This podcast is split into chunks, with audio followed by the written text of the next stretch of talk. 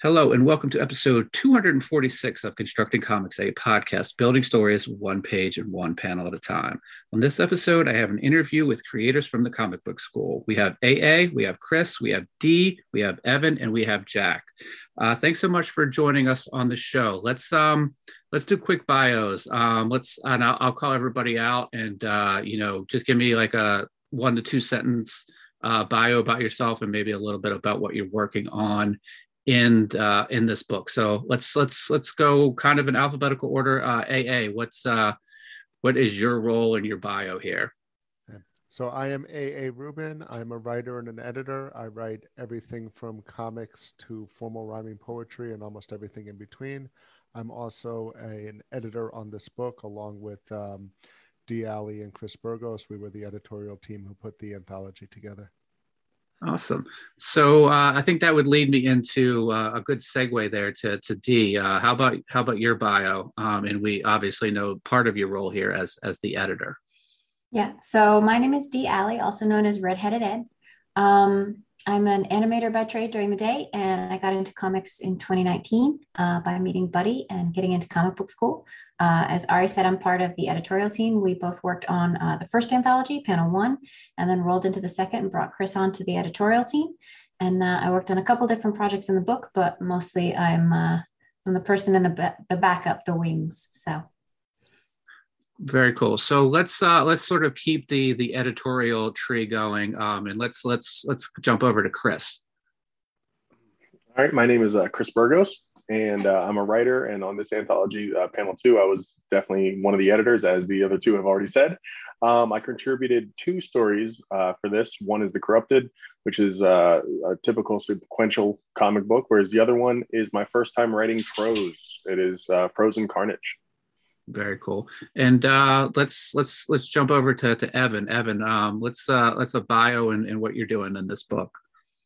Yes. Uh, hi, I'm Evan Scale. I'm a freelance comic artist and illustrator located in Greece. And I had the pleasure to work on this uh, on anthologies panel one and two. And on panel two, I worked on a eight-page comic story with Jack Holder and uh, contributed two pages for Ari's uh, Mr. Stupendous. Oh wow! So what time is it for you there? Uh, it's uh, 4 4 a.m. Oh wow! well, thanks for for getting up early or, or maybe staying up late to, to to join us here. Yeah, staying up late because uh, generally my schedule is like that, so I don't really mind. Don't worry. okay, and last but not least, let's uh, let's check in with Jack.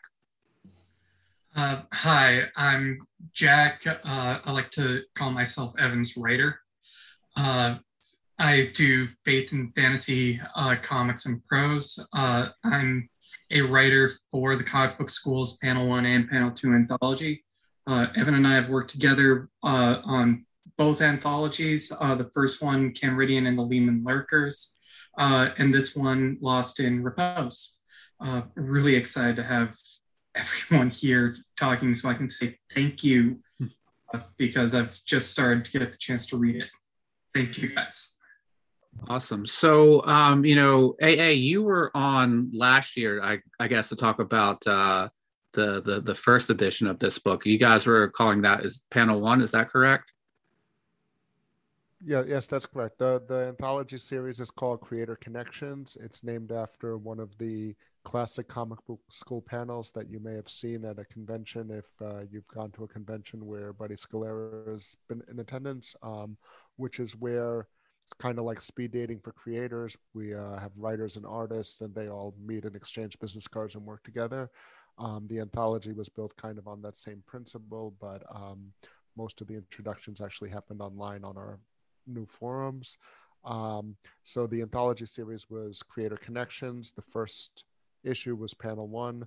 The second volume of the anthology this year is panel two which also had a theme, unlike last year's edition. The theme of this year's anthology was the time in. Okay. In I N N, like a hotel. Nice. And so, what's the what's the process? Are you guys, uh, you know, getting together? I think if I remember correctly from the the previous interview, you guys sort of had like a schedule that you were like sort of maybe checking in like weekly, having discussions, and you, I think you also had like deadlines, like you had to have like a certain, you know, be at a certain point in the creative process. Was is that still the case here? Yep. Uh, so, yep. So I'll let Dee talk about that. She's in charge of the schedule. So actually, the uh, the schedule came about from the actual um, eight page challenge. Um, basically, I'd gone to Comic Con in 2019 uh, in a bit of a creative rut, and Buddy challenged me to have an eight page comic. So I went home and put on my project manager hat and made a schedule. And I sent it to him, and he said, "It's really good. Do you mind if I share it?" So with a couple of tweaks and edits, we ended up sharing it. And a bunch of people signed on and said, This sounds like a really great idea. And so we set up uh, the forums and the website so that each step was kind of outlined. Um, and then once you turned in every step, we kind of critiqued and made each story better. Um, and so that's how, how it was born. And then from that, we decided to publish the pages as the anthology. So once we finished the first one, everybody said, okay, so when do we start the next one? So Ari and I just jumped on board and started with the next one. And I think that something else we should add is that unlike a traditional anthology process where you submit a finished piece to an anthology, which is then reviewed by an editorial team and either accepted or rejected, um, usually without comment, um, we accept everyone into our process as long as you can follow that schedule and that you participate in good faith in our process of community based feedback on the forums. So as long as you're hitting the deadlines and you're making the revisions based on the feedback from our community, uh, from the editorial team, and from the uh, pros in the comic book school network, um, if you make it through the process, hitting all the deadlines, following the professional schedule, then your piece will be in the anthology. Nice. And yeah. so, I'm sorry. Go ahead, Chris. Well, no, I was just going to say that uh, I was just going to chime in and add on that uh, the education aspect of the comic book school is uh, really a big part of the anthology. It's not just about hitting a specific deadline. It's like, okay, these are your deadlines. This is when your script is due. This is when your inks are due, your colors are due, and all that jazz. It also has to do with, uh, you know, uh, Buddy who runs the comic book school. He's posting online what each step is, and uh, it's like a learning process for especially the newer creators. Um, so when you're meeting these deadlines, you're also being walked through the process of how to create the cor- uh, the comic book or the story that you're doing.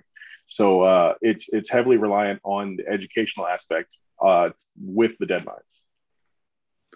And is most of the communication handled uh, uh, through the forum, um, are you guys, um, you know, you know, as we've gone sort of in the pandemic, you know, a lot of stuff is is done, you know, as we're doing here in a Zoom meeting. How is how is most of the communication handled uh, as far as like what you've turned in, you know, constructive criticism, you know, what you have to do, like how's the communication handled there? So we do a lot of the back and forth, especially for the anthology itself on the forums. Okay. Um, we have a special uh, sub forum specifically for teams and for the challenge, um, and it's it's a place where the entire community can give feedback. So it's not just two people, three people, you know, saying this is what we want. It's everybody saying, well, here's a suggestion, or here's a critique, or you know, here's videos you can use that reference what I'm trying to tell you. And so it's it's a very community geared, very involved um, process. And then on top of that, when we get down to like the um, the edits and the pages are turned in, sometimes we'll email directly and say, "Hey, uh, for the pages you've turned in, um, here are some proofing edits, or here are some things that we need you to correct for specs, that kind of thing." Um, we do end up posting a lot of those in the forums as well. It just depends on you know timelines and things. Um, but as far as uh, communicating over Zoom or in a chat, we have some YouTube shows that we do where we talk to professionals in the field and they'll go over scripts. So we actually this year had uh, one of our submitted scripts to the anthology reviewed by a professional editor uh, on one of our shows. And so he got to get on and get real time feedback with an actual editor, and then everyone else got to see how that was. Um, we also, if you reach out and say, "Hey, by the way, I'm really struggling with this," we're happy to jump on a call and have you know discussions and things like that beyond what the forums offer. Nice.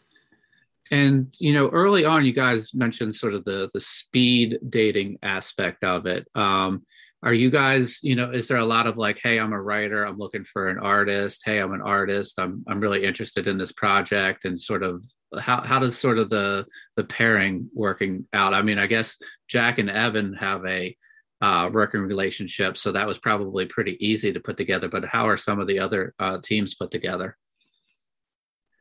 Well, the onus uh, on all of the creators are, you know, to communicate.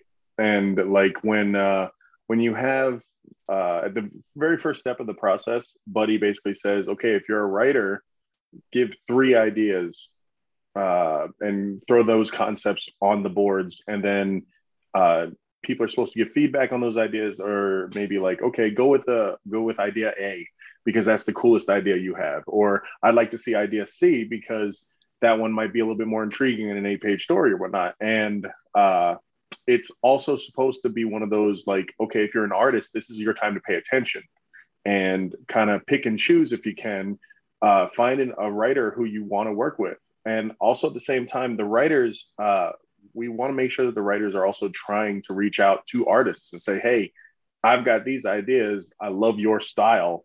Would you be willing to work with me on this? So it's a little bit of both. And I, and I think that it's different for every creative team. We have some teams like Jack and Evan who came as a team who had worked together before. We have some people like, um, you know, um, I met both Dee and Chris at actual physical panels that Buddy ran. I met Chris years ago um, at a Creator Connections, and I met Dee at 2019 at New York Comic Con. I met Evan online through the first anthology that the work that he did for Jack, and I was like, "Hey, I got these two pages that I, I did my my comic story in the anthology, Mr. Stupendous, in the clutches of Dr. Wen, takes place in many different time periods. I actually have four different artists working on it. And I was like, hey, I got these two time periods. I think they'd be perfect based for your style um, because the comic that he did with Jack for the previous anthology took place in the time period that I was writing for, and I contacted him online, having met him on the forums. Um, for my flash fiction story in the first anthology, I had posted one of my ideas on the forum, and an artist, Mike Ponce, who also worked with Chris um, that year, jumped on. And he's like, "Hey, that's a really cool idea. I want to draw that one." So it can happen in a lot of different ways. Now, if people are struggling, we do try to pair them, and we did work we did partner with Lipe Diaz's art school um, in uh, in Buenos Aires, I, I believe, and um, he um, provided us with four four of his students who were working with some of our writers who maybe they actually all worked with some of our prose writers who maybe didn't have the experience in the comics world of making a team of a writer and an artist because it's not what they usually do. So we do try to help out with that, but our, our preference is to have you know teams form either on the forums or through other um, other interactions. Nice. So let's uh, let's talk a little bit about uh, the you know that we have some writers, we have some artists, we have some people that are more on the editorial side. But let's let's let's talk about uh, your contributions to this. Um, let's let's go to Jack, who we haven't heard from in a little bit. Uh, Jack, tell us a little bit about what you've uh, added to this book. Oh, uh, so the concept uh, that was uh, coming up, uh, Evan and I really didn't know what it was going to be or what we were going to be really doing. Uh, and then Buddy comes out and he's like, time in. And we're like, excuse me? Time in. Time I N N. And we're like, and Evan's pretty much we're testing each other on Messenger, and he's like, "You're gonna have so much fun with that." I don't know whether or not he was being sarcastic. uh, so, what Evan and I are uh, doing for ourselves with uh, Camridian and our other works uh, is building a world, building uh, a a whole stable of stories. And so we had Lost in Repose, uh, a young, not so young, uh, former princess uh, trying to get away from it all and ends up going to this inn, uh, this abandoned inn in the middle of nowhere, pretty much so she can be all by herself. Unfortunately, it's occupied by a lich.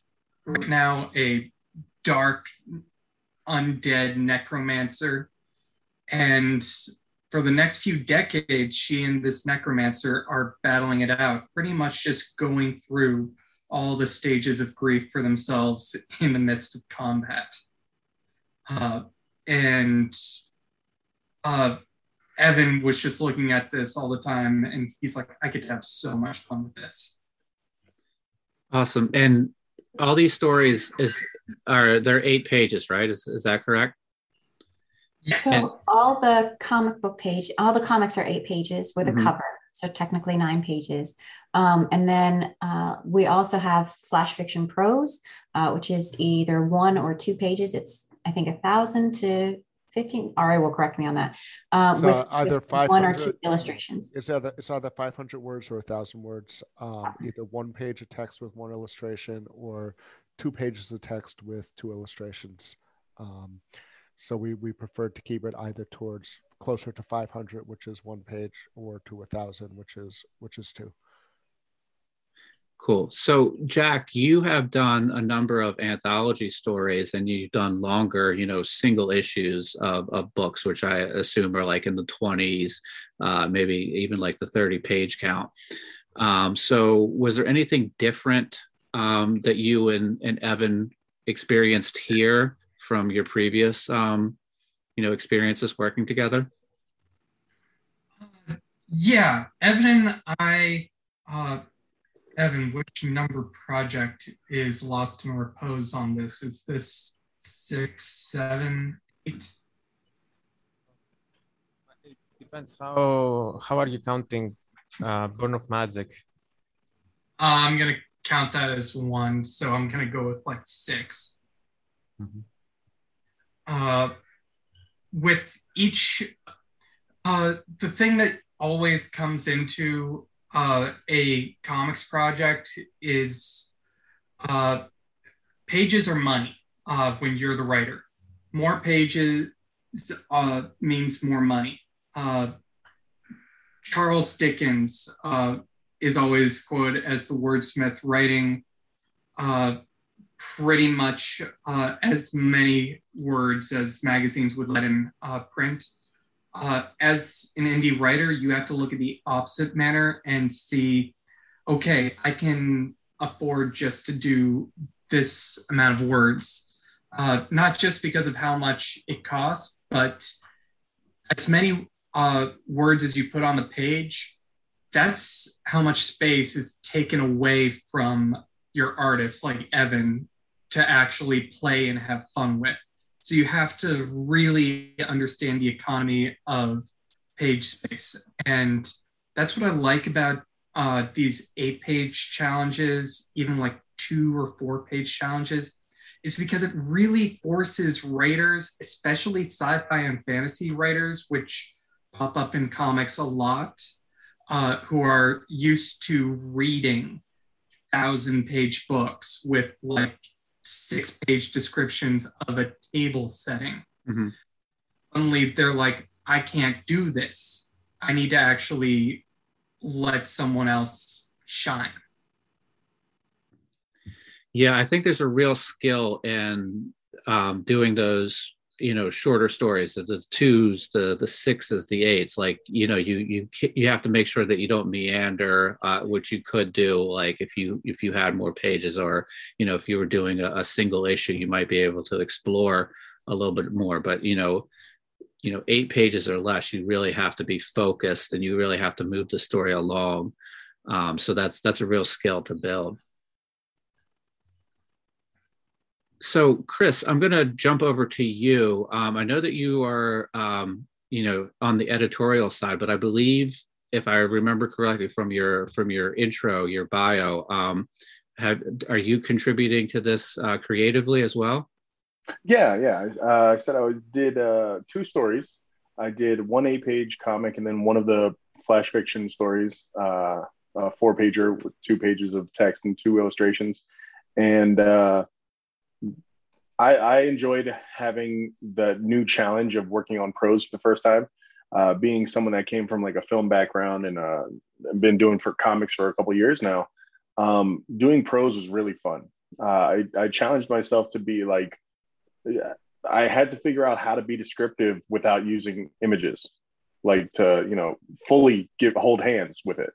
Um, so that story is about uh, Frozen Carnage is about a uh, like a SWAT team member uh, who is frozen in time, and he's watching chaos just play all around him like absolute mayhem. His entire uh, SWAT team squad is basically being decimated by something in the shadows, and uh, it's uh, an in the head uh, first person account where he's kind of just trying to figure out what the heck's happening, and oh my gosh, something's on me. Something is licking me all of a sudden. Wait a minute, my partner just got thrown across the room. Why are there guns going off and firing everywhere? And so that's what the story is about. Um, the comic, uh, the eight page comic, is called The Corrupted. And that story is about um, something being hidden in the desert uh, that harkens back to uh, the Middle Ages. And uh, it's a secret that's been wiped off the face of the planet. And there are people that try to spend their whole lives trying to keep that secret. And so uh, the story takes place in a tavern where there's an archaeologist who's about to go to the dig site and uncover potentially the secret. And in the seated in the back of the like the tavern are two assassins who are just basically discussing how they should take this guy out. And that's all that story is. And they end up basically just sitting down with him and start talking to him and let's let this guy decide how he wants to die. Awesome. And you said earlier that you came from more of a uh, like a film background, and in in mm-hmm. uh, so had you written a comic script before? Had you had you had any experience with with comics before this? Yeah, yeah. I uh, and for the first anthology, I had two stories. One was okay. uh, this one's this uh, comic called Ragnarok Come, and another comic called Teddy's. And uh, Teddy's was actually the second chapter of a previous comic I had written several years earlier. Um, I made, uh, I, I used to write, you know, film scripts and television scripts and stuff like that. And I always wanted to make my own IP come to life. And someone basically suggested the best way I can do that is to, oh, you know, without using like the high, high budgets it takes to film and shoot these kind of things. Someone just said, why don't you just hire an artist and put it on paper, make comics out of it? and that's that's where a lot of my IPs are coming from right now. Is uh, they're they're all coming from old uh, film IPs that I've been using uh, from like you know seven, eight, ten years ago.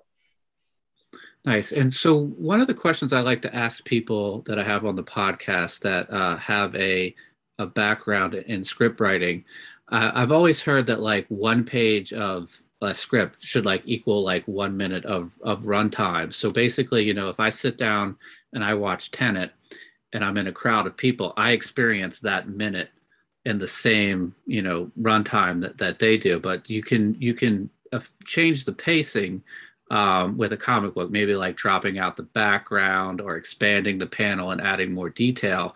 Um, so, do you want to talk about how you can manipulate time in a comic book as you you might not be able to like in a in a in a in a screenplay? Anybody um, who wants to answer that is also is is it's open to them. But Chris, why don't you start off? Yeah, like uh, that, that's definitely uh, one of the you know tropes of writing for television and film is that single page is a single minute. Uh, I found uh, when I write my comic scripts, my comic scripts end up reading a lot like uh, film scripts. Um, primarily, primary differences being um, when I'm instead of writing like a scenery setting, one of the things I've I've learned to do is I've actually had to write uh, panel descriptions in place of scenery settings. Okay. This way, uh, this way, I not necessarily not putting trust on the artist, but uh, some of the artists I've worked with have not had the full experience of having many years and knowing how to translate uh, like uh, an easy uh, description to multiple panels. So um, like if you write a paragraph description of what's going on in that one minute of film, I would have to take that and break that up between like four or five different panels. And those descriptions would be what the writer or what the artist would be working on. And um, I tend to find that if, especially if you have more than like two, three panels per page, it actually takes me when I write uh, a page and a half for every comic page that I'm uh, writing for. Interesting. So, and uh, another sort of question about that um, with a film background, and I think maybe we'll we'll transition just to, to Evan. Um, do you ever like call out like uh, camera angles? Like if you if you envision this in your mind's eye, you know, you might be like, I want to be in close on a face. I want to be like maybe low looking up. Do you do you ever do that? Um, should Chris talk about that and then I'll jump in? Yeah, I mean, I uh, I've learned that I have to do it Okay. with certain artists. With with certain artists, uh, you know, some are. Uh, I worked with uh, one artist on this most recent project, The Corrupted. Uh, Roy, he just kind of got it a little bit easier, uh, and I didn't have to put like camera angles and stuff like that in. Um, whereas like on one of my previous projects, Ragnarok Come, I had to go back in and kind of rewrite some of the pages to make sure that the artist had that direction. Sure. And and Evan, as a as an artist, do you um does is that something that you enjoy or is that something that you would like to maybe um have the control um yourself or is it maybe a combination of it where it's because I'll say for myself, a lot of times if I'm envisioning a camera angle, I might word it politely like, hey, this is a suggestion. I see it this way, but you know, if you have a different take on it, certainly go that way. How what would you prefer that with with that with camera angles being called out by the by the writer?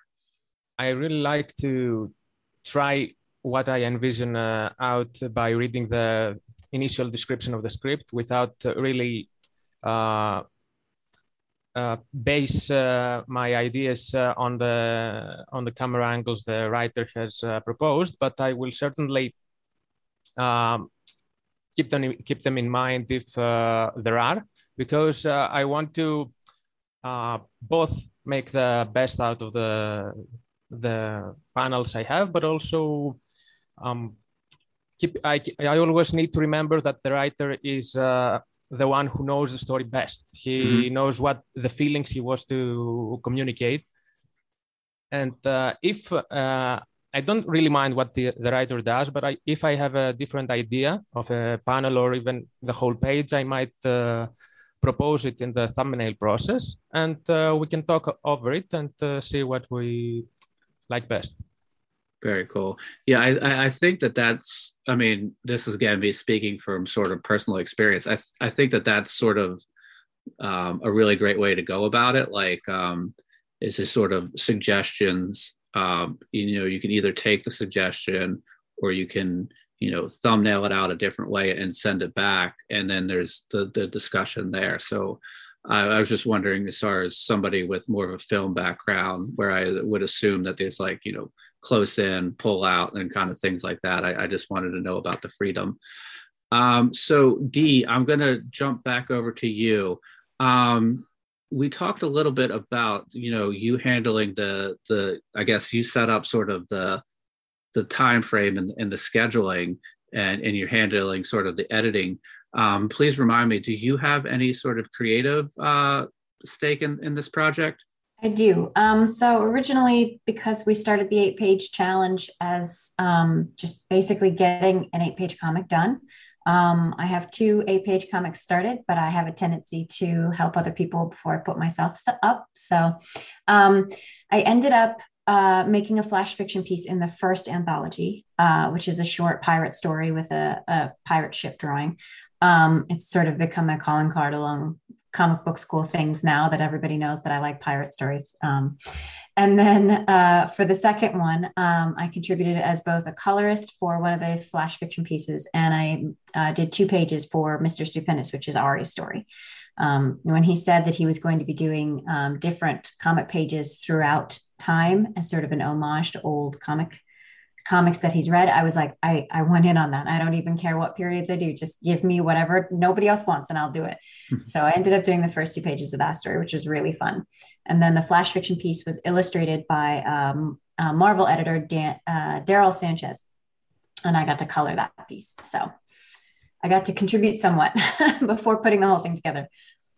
And uh, your background in coloring is that uh, did you did, do you have like formal training or is that sort of self taught where you, you go in and you you know discover what you feel like works? Uh, what's what's your background uh, with coloring? It's a little column A, little column B. Um, I have a graphic design background as far as schooling, um, and then a certificate of animation from Animation Mentor. So that was my my big sort of school. Um, and then I've worked professionally in animation for about seven years now. Okay. So I've gone back and forth for a couple things. I've done coloring, I've done 2D, 3D, but it's sort of generalist work. I haven't done anything that's like, you know, Pixar level. Mm-hmm. Um, but getting into comics, I know a little bit about enough of the production that I can wear a lot of different hats. And so I just kind of try and stick my fingers in and noodle around where I can. Nice. And I think you guys all have AA to uh, thank for for Flash Fiction. Is that right? In the in the first one, he sort of brought that up, and and then Buddy was like, "Since you brought that up, you're you're in charge of that." Is did, do I remember that correctly? Yeah. Yes, that's correct. Uh, often with uh, comic book school, you get voluntold to do things, especially when you raise an idea. But he will be like, "Hey, that's a great idea. Now you're in charge of it. You are now the fiction editor." And that's actually how I became part of the editorial team in the first place. Was I was, um, I had the suggestion. I was taking a class in uh, Ray Bradbury in creative storytelling, and I had noticed that, especially in his early work, like in what became the October Country, each story in the October Country is accom- accompanied by a single full page illustration. Also, a lot of those early sci fi pulp magazines commissioned art with their stories. And I asked Buddy, I was like, hey, do you think this would be good for our anthology? Get a few of these in there. And he's like, it's a great idea. You put it together, you run it. So I became in charge of it. Then I ended up being the one who had an editorial background and they needed someone to line edit and proofread the book. So I ended up getting involved in the comics editing too. And Thank God he did because I can't spell. And, he and saved after a us. while, um, yeah, he was awesome. A uh, co-editor um, on the whole project um, because of because of that. So um, yes, I was the one who brought in the uh, the flash fiction aspect of it, um, but I also do have comics in both of the an- anthologies as well. Though I will say we're very proud this year that whereas last year we had three flash fiction stories, this year we have eleven flash fiction. There's actually more flash fiction than comics. There's 11 flash fiction. There's eight comics. So it's still majority comics by pages because the comics are longer. But um, in terms of the number of stories, there are actually a greater number of flash fiction stories in the anthology. Yeah, I think it's actually a really solid uh, balance between the two. It, the the having as many uh, flash fiction as we have definitely balances out um, because you got so many killer ideas, so many awesome concepts in this anthology this year, um, and some of them are quick, and some of them are like a little bit longer. And it's like, okay, I like these little short ones, but I'd really like these long ones. And there's just so many awesome ideas. It's it's in my opinion, I think it's a kick-ass anthology. There's my one curse. then the other thing about the flash fiction is it gives you a uh, a different way to get involved. You know, maybe something happened to you in 2020, you couldn't illustrate eight pages. It's a long process. Um, each flash fiction story is accompanied by either one or two full page illustrations. Um, it's a way you can get involved. It's a slightly different schedule. It starts a little later on in the process, so you can get your work in there and you can get it out there.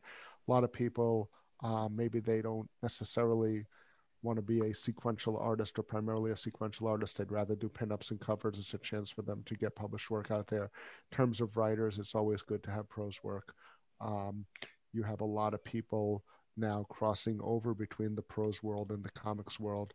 Um, and the film and television world, and, and, not necessarily like it was when I was a kid, where people were separate, and uh, Neil Gaiman was pretty much the only one doing it um, in in a variety of mediums. Um, I mean, Ta-Nehisi Coates, big literary writer, did a Black Panther run recently, right? I mean, the the the lines are blurring. Uh, My, Michael Chabon, who's a very prominent literary writer, is writing the Picard series for uh, for Paramount. Straczynski. Right? Yeah. So um, people are, you know, there there aren't lines anymore. People should be writers should be able to write across mediums um, in different um, different genres and different um, different mediums, and it's important to get that uh, that experience of writing a flash fiction story as well. I think. And Very to cool. Jack's point from earlier, um, writing the flash fiction is a challenge because you have to be brief. you know you have to get this idea out and get it across and communicated in a certain amount of words um, but also for the artists you have to visualize that story in one image two images you have to really um, communicate this great idea and like chris said a lot of them are really intense really great ideas in a very short amount of time so it's it's a challenge for a creative mind to be able to put this into a smaller shorter format it's also it's also a different type of illustration process, right? So in a in a um, comic story, the burden of the storytelling is often on the artist, um, whereas in the flash fiction story, they want to. It's almost like you're teasing. Um, you're work, still working in concept, but you're not trying to. You can't tell the story in one image. Um, you're like enhancing the story or um, or teasing the story, making highlighting one one important aspect of it. So it's so it's a different um, it's a different type of thing. Nice.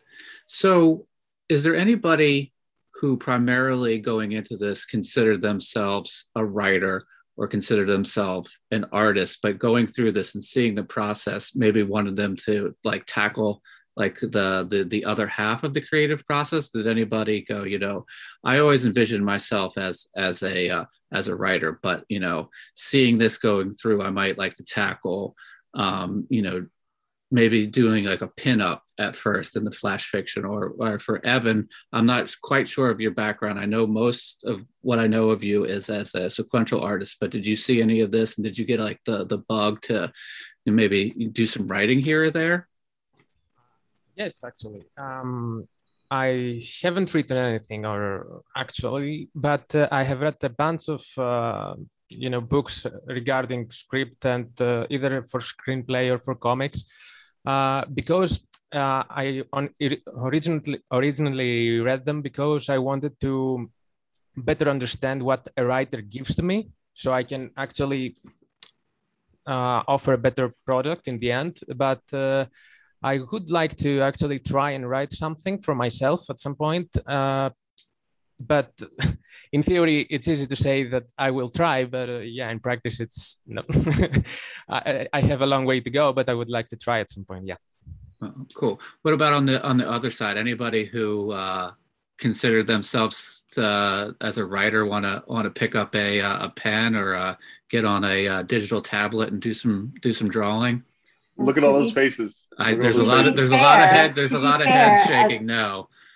Uh, Chris actually offered to letter my story, so he's he's getting into some of the other sides of things. So um, the good thing about comic book school is that you can try anything out. Like we're not going to tell you no. If you mm-hmm. want to try and you know draw a couple stick figures or you know get into you know a painting class, Ari's got a painting up. He's doing all right.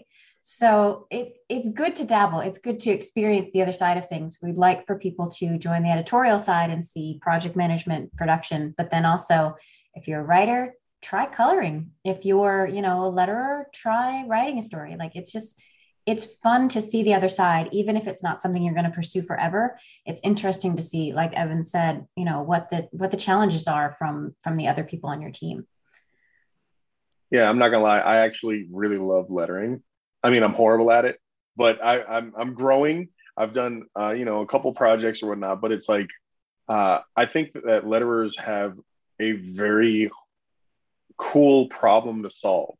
It's like they've got a script in front of them that they've got to translate onto a page, but the page has art in the way, and they have to kind of fix and puzzle piece the pieces where they're supposed to go in a way that's not you know disruptive to the art and uh, i think it's a great challenge uh, I've also like I've always thought uh, letterers had a really awesome, you know, ability, but now I just appreciate it even more so because there are some killer letterers out there that like uh, I totally believe that when everyone says lettering can make or break your story, it's totally true. Sure. Hands down. And I, I refuse to release any of my stuff now if my lettering is bad, bad. Like if it's really bad, I'm like, I can't do this. I got to redo it. And then I wanted to actually give a shout out to my letter, Christian Christian Doklemansky, who did the editing on both Mr. Stupendous stories. Um, I haven't really talked about them that much, but this Mr. Stupendous story that I did, that both uh, D. Ali and Evan were um, were artists on. Um, each page of the story took place in a different time period, and each of the time periods. Uh, the the villain is a time jumping uh, villain. His name is Doctor Wen.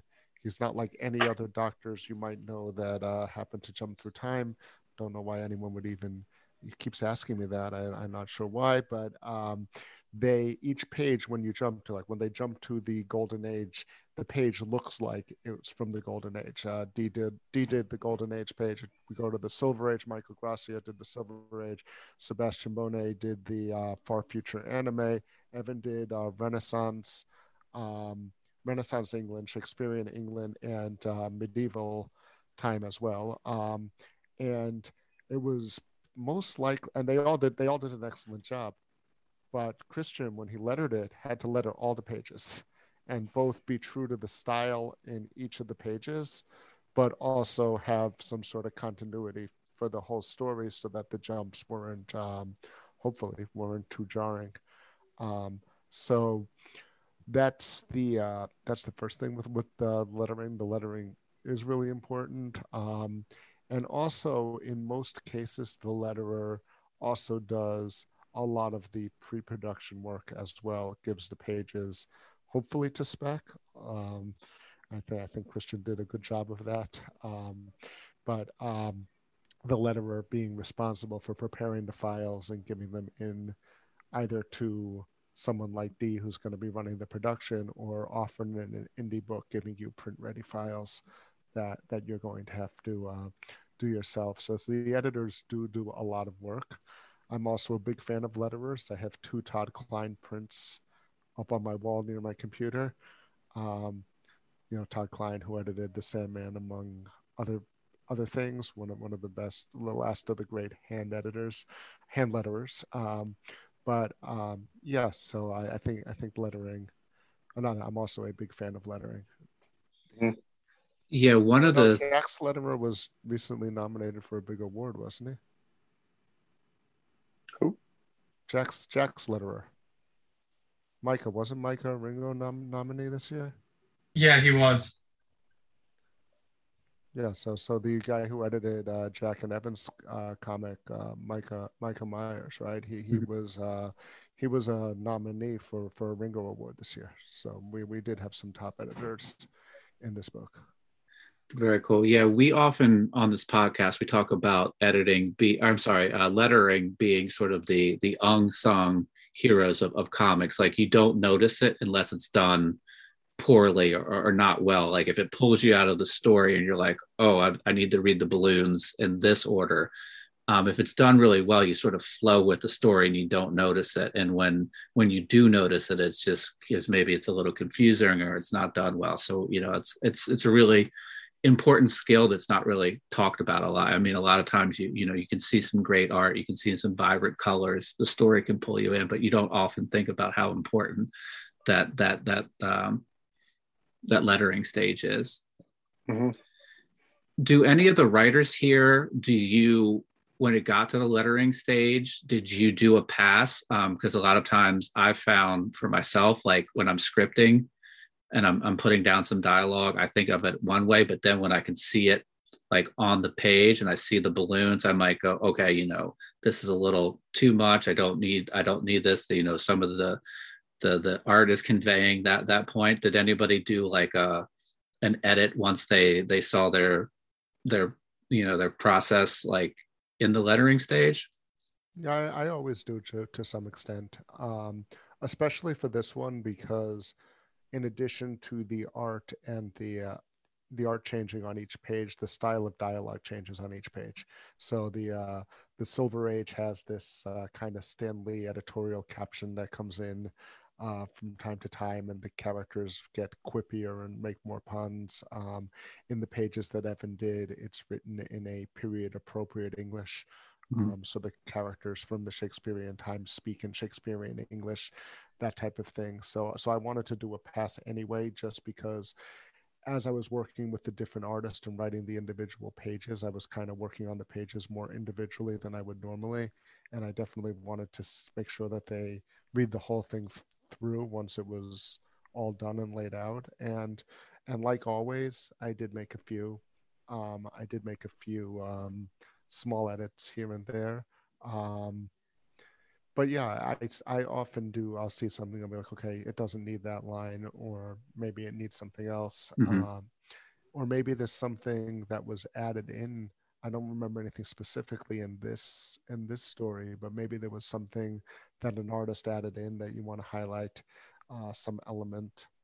Um, but yeah, I, I, always make a pass after the um, after I get the pages back and and see if there are any minor edits I need to make that's interesting. That made me think of something. Evan, when you get a a script and you see that like maybe it's going to be a little bit more dialogue heavy, I think a real skill for an artist is to sort of leave that sort of space above the characters to to allow for for maybe uh, more balloons. Is that something you when you're looking at it, you go, all right, you know, I got these, you know, these two individuals, they're gonna, you know, have like a conversation that's roughly you know six balloons where you know most of my other stuff is two to three balloons. Do you compensate by leaving sort of what i'm referring to as like negative space for for balloons to be above the characters? Yeah certainly. And uh, i usually make the panels panels larger if uh, i think the space is needed.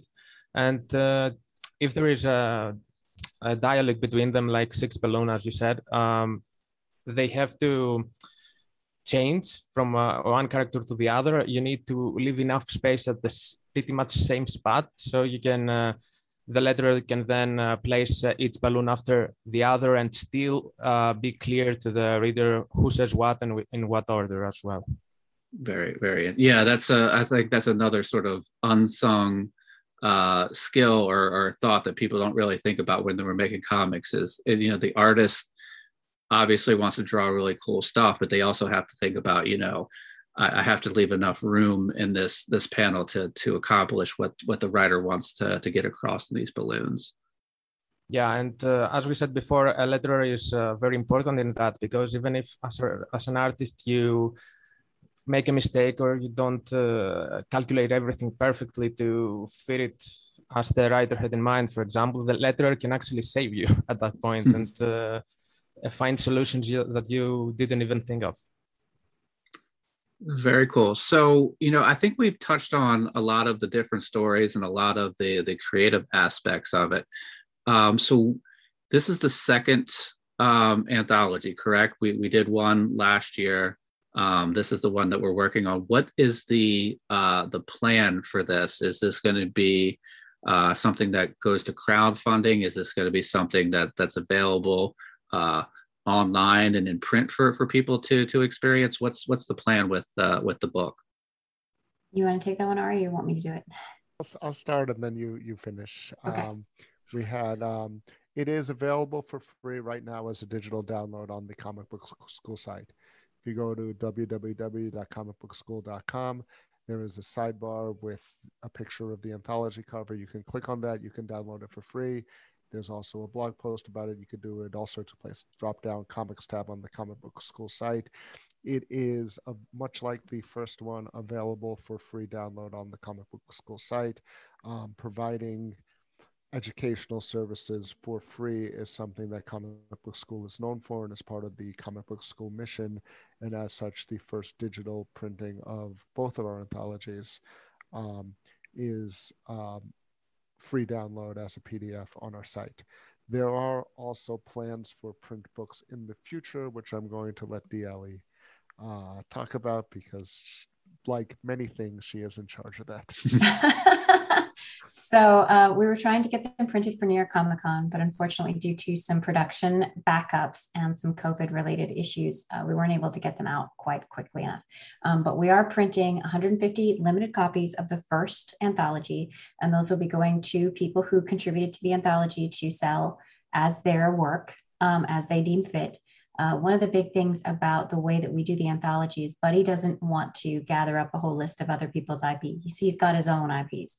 So everyone who contributes to the anthology uh, contributes those stories and that art um, just for the life of the anthology. You own your own IP. Um, it's something that you have to discuss with your team who owns what and how to own it but we have a lot of talk about that in the forums as well and uh, we don't we don't take that from you so we don't we don't take money from you for that so um, we are printing the first one, and uh, by next year's con circuit, I'm going to try and have both of them printed. Uh, and then once we have a couple of them printed, uh, there's a possibility we'll do some crowdfunding in the future for other issues. Um, that's still on the table, but it's all open to the community and, and people who want to contribute how. Awesome. So is the is the general plan um, around New York Comic Con time is like when the uh, the finished project would be um, ready um, for either download or just sort of completed? Is that generally what the what the plan is? So the 2021, the original deadline was uh, New York Comic Con, uh, but obviously in 2020 we didn't have New York Comic Con, and so um, because it was our first one, we ended up releasing it kind of at the end of the year. Um, but it is going forward something that we'd like to keep doing. That New York Comic Con is kind of uh, our home con for mm-hmm. comic book school. Sorry about the dogs. Um, but uh, that's kind of where Buddy does most of his panels. It's where Creator Connections got started, and so it's it's kind of our home base. Um, so we did release our second anthology as a digital download uh, the Sunday of New York Comic Con, and that's hopefully always going to be our due date as we move forward and do anthology three, four, however many of these we do. Um, so uh, as long as there's New York Comic Con, we'll try and produce a digital download for the anthology. And going forward, we're going to try and continue to get them printed. So awesome. So for anybody listening to this right now, it's it's you know late October of, of 2021. They they've listened to this interview. Um, they're very excited about this um, what would be like sort of the starting point um, to to jump in for for three? I guess maybe go to the comic book school, get involved in the forums. Like anybody listening to this that you want to encourage to be part of it, what's what's the best plan of action there? Okay, Chris, it's your turn. go to comicbookschool.com. Number one thing. All right.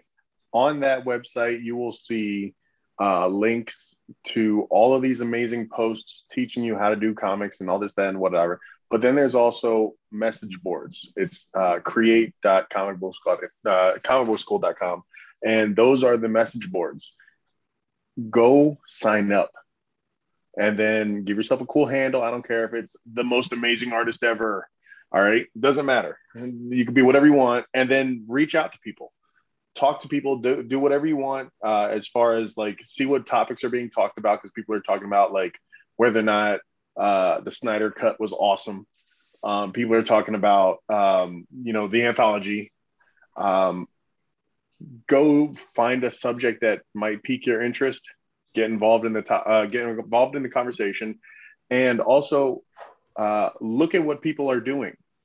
See uh, see what creators are on the forums uh, what they've like contributed to the anthologies, either the panel one or panel two. Look at their work, see what they're doing, look up their uh, you know social handles, follow them, talk to each other.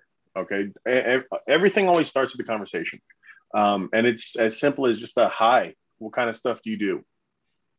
And uh, that's probably the best way to just kind of dive in face first without being like, who wants an artist? Or you know uh, trying to sell yourself not knowing what's going on. Did that um, was that easy enough?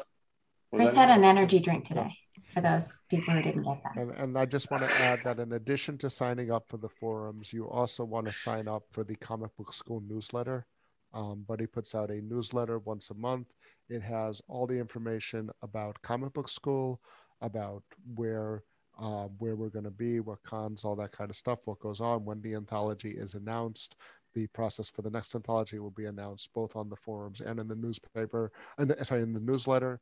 Um, it also has jobs in the comics industry. It has articles that uh, curates a list of articles that are of interest um, and with links to certain discussions in the forums. I know there's been a big discussion around NFTs recently, both in the newspaper newsletter and in the uh, and in the forum as well. But you're going to want to sign up for that newsletter as well. Um, and um, also, there's a uh, a YouTube show that that Evan produces, sorry, that Dee produces as well, where uh, where Buddy interviews different people in the uh, in the industry. So that's another place that you can get involved. Very cool. It seems like there's a lot of uh, valuable information there. So I'm going to put a link to the comic book school. Uh, I'm it's comicbookschool.com. Is, is that what it is? So I'll put a link in the in the show notes, um, and then everybody can go there, find the forum, sign up for that newsletter. Um, you know, I've had a lot of fun talking to everybody here. Um, you know, we, we we dove into a you know a bunch of different aspects of you know making comics, a little bit of flash fiction, art, and stuff like that.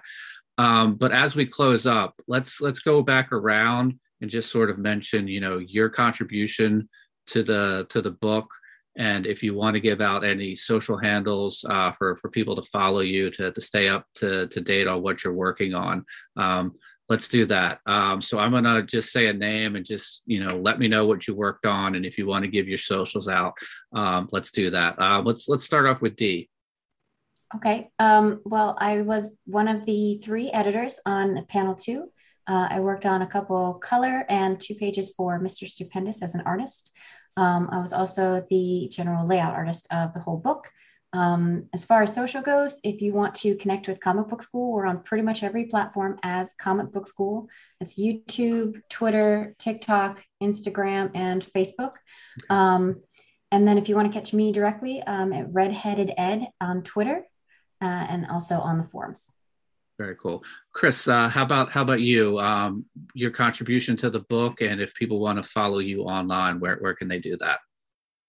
Yeah, I, uh, my eight page comic was uh, The Corrupted, and my prose story was called Frozen Carnage. Um, and if you want to follow me, uh, it's Tales Beyond. TalesBeyond.com is my website uh, for my own indie label. Um, and if you'd like to follow me personally, it's chris.burgos. Um, but to keep updated on, you know, everything that we're doing at Tales Beyond involving like Teddy's or Run or uh, Ragnarok Hum or anything like that, go check out talesbeyond.com. Very cool. And I'm going to jump over to, to Jack here. Jack, um, your contributions uh, to the book and any socials that you want to give out. Uh, so I'm the writer for Lost in Repose. Uh, I think that's the uh, first eight page, uh, yeah, uh, the first eight page short story in panel two, which you can find. Uh, and you can find me on Twitter at Jack Holder AI or Facebook uh, Arcane Industries. Nice. Uh, Evan, uh, how about you? Um, your contribution and uh, where to, to follow you uh, online? uh, I did the art for uh, Lost in Repose with Jack Holder and uh, two pages uh, for Mr. Stupendous in the clutches of Dr. Wen with uh, Ari Rubin. Uh, people can find me at uh, Evan Scale on Twitter and Evan Scale Art on Instagram and Facebook. Very cool. Real, um, real quick, real quick. If you're smart and you want to see a killer artist, you follow that man. Mm-hmm. Yeah, his follow, Instagram follow is Evan. Awesome. His Instagram is killer. He's putting up his own like uh, you know, training and studies that he's doing for like hands and body position. I mean, watching Evan do work is like I Evan, I'm gonna have to steal you from Jack one of these times. you're you're awesome to watch on Instagram and on whatever else, and like I, I would love to work with you sometime. So watch him, people. Thanks. Follow Evan. Very cool. Thank you. Uh, and and AA, let's uh, let's check in with you uh, as we close up. Uh, sure. So I am AA Rubin. I was an editor on the uh, and on both anthologies with uh, D and with Chris. I am also the writer for Mr. Stupendous. Um, we had a day in the life of Mr. Stupendous in Anthology One, and uh, Mr. Stupendous in the Clutches of Dr. Wen in Anthology Two with uh, D. Alley, Evan Scale, Michael Gracia, Sebastian Bonet, Christian Dokolomansky, and Ariel Lupkin all doing art for that book. And I also wrote the flash fiction piece, uh, There Are No Ghosts Here, Only Memories, with uh, Joel Jacob Barker as the artist on uh, that one. You can follow me on Twitter, Instagram, and Facebook at The Surreal Ari.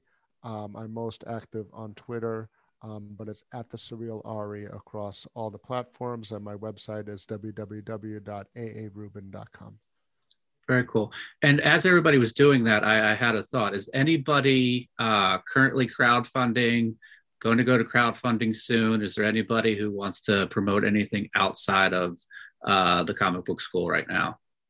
Evan did a cover for an anthology, a prose anthology that I have two stories in. That's not on crowdfunding, but it recently went on Amazon. And it was just released about a week ago uh, called Remnants. Uh, it's a shared world post apocalyptic horror anthology, um, which a shared world anthology means that there are a bunch of writers writing within the same world, sort of like the MCU would be a shared world. The different writers and directors, they're all sharing the same thing, but it's a post apocalyptic horror sci fi anthology.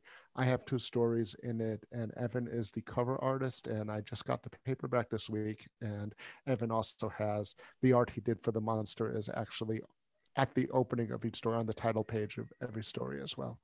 Very cool. You said that's available at uh, Amazon. That is, is that on? Amazon from uh, Fedawar Press. It's called Remnants Remnants Volume One from uh, Fedawar Press. Uh, Stephen Coughlin is the uh, is the editor of the project. It's his shared world that we are all working in. Very cool. Uh, anybody else? Uh, Jack, go ahead. Uh, can I? Can I still? Yeah. Yeah. um, there's a tabletop game that will be coming out uh, early next year, which I, I have uh, been illustrating for a while, and uh, before that, uh, I will be sharing about the tabletop game uh, soon enough, more stuff. So you, you will see that on my social media. And uh, before that, actually, uh, there's a project with Jack, uh, which you will mention now. Uh, so all of mine and Evan's current work is in this shared series, Legends of the Realm, and we're going to be launching the first issue of this arc uh, January 4th. So we have uh, just over two months to go. Uh, Evan and I are working on it. It's going to be on Kickstarter uh, soon. We'll we'll be bugging everyone with links. So uh, we'll be begging Matt Matthew on to come on again during the campaign. No problem, Jack. You you you know you have a you have an open uh, invite uh, anytime anytime you want to come on and, and talk about stuff. Thank you. Very cool. Uh, so I know that uh, you know we heard from um, Evan, Jack, and and, and AA. Uh, Chris and Deed, is is there anything else outside of comic book school you guys want to want to talk about here as we close up? I'm actually um, taking the month off after putting together the anthology, so I'll get back to you in December. well, well, well deserved time off. Definitely. Um, I am actually working with a first time artist on a story uh, called Wizards. Um, it's a story about two opposing um, secret organizations uh, traveling the world and hunting for magical masks. Um, and that's actually going to be hopefully dropping uh, maybe in January. It's uh, it was supposed to be December, but I think we're pushing it back um, to January. I'm also going to be putting together my own anthology. Uh, it's going to be Tales Beyond number one, and it's going to be all of the short stories that I have uh, put together from these various IPs that I have, uh, including some of the uh, short stories I've done with the comic book school. Uh, and I'm just going to be putting together in about an 80 page uh, anthology or so. Um, and it's going to be my own writing, and I'm also going to be getting my hands on. Uh, my dad is going to be writing a story. Uh, one, one, one of the IPs I'm using is one of his IPs, actually. So he's going to be giving me about a 10 pager uh, of uh, flash fiction. So that's going to be dropping hopefully uh, in February. Very cool. So it sounds like uh, I have some returning guests coming up uh, at the at the start of the at the start of the year here. Definitely. Awesome. Well, guys, I had a lot of guys and girls. I've had a lot of fun talking to you. It's you know, um, it's really encouraging to hear sort of the the process, um, sort of the teamwork aspect that you guys have, have done uh, to to make this book. So it's it's really exciting. Um, so I'm to put the the link to the comic book school in the show notes. Um, but it was a lot of fun. I'm guessing maybe this time next year we might be catching up to talk about uh, the the third volume. Cool. Definitely. Nice. So um, I'd like to once again just thank everybody for listening. If you want to follow the podcast, we're on Twitter. That's at Construct Compod. Instagram is Constructing Comics Pod, and Facebook is Constructing Comics.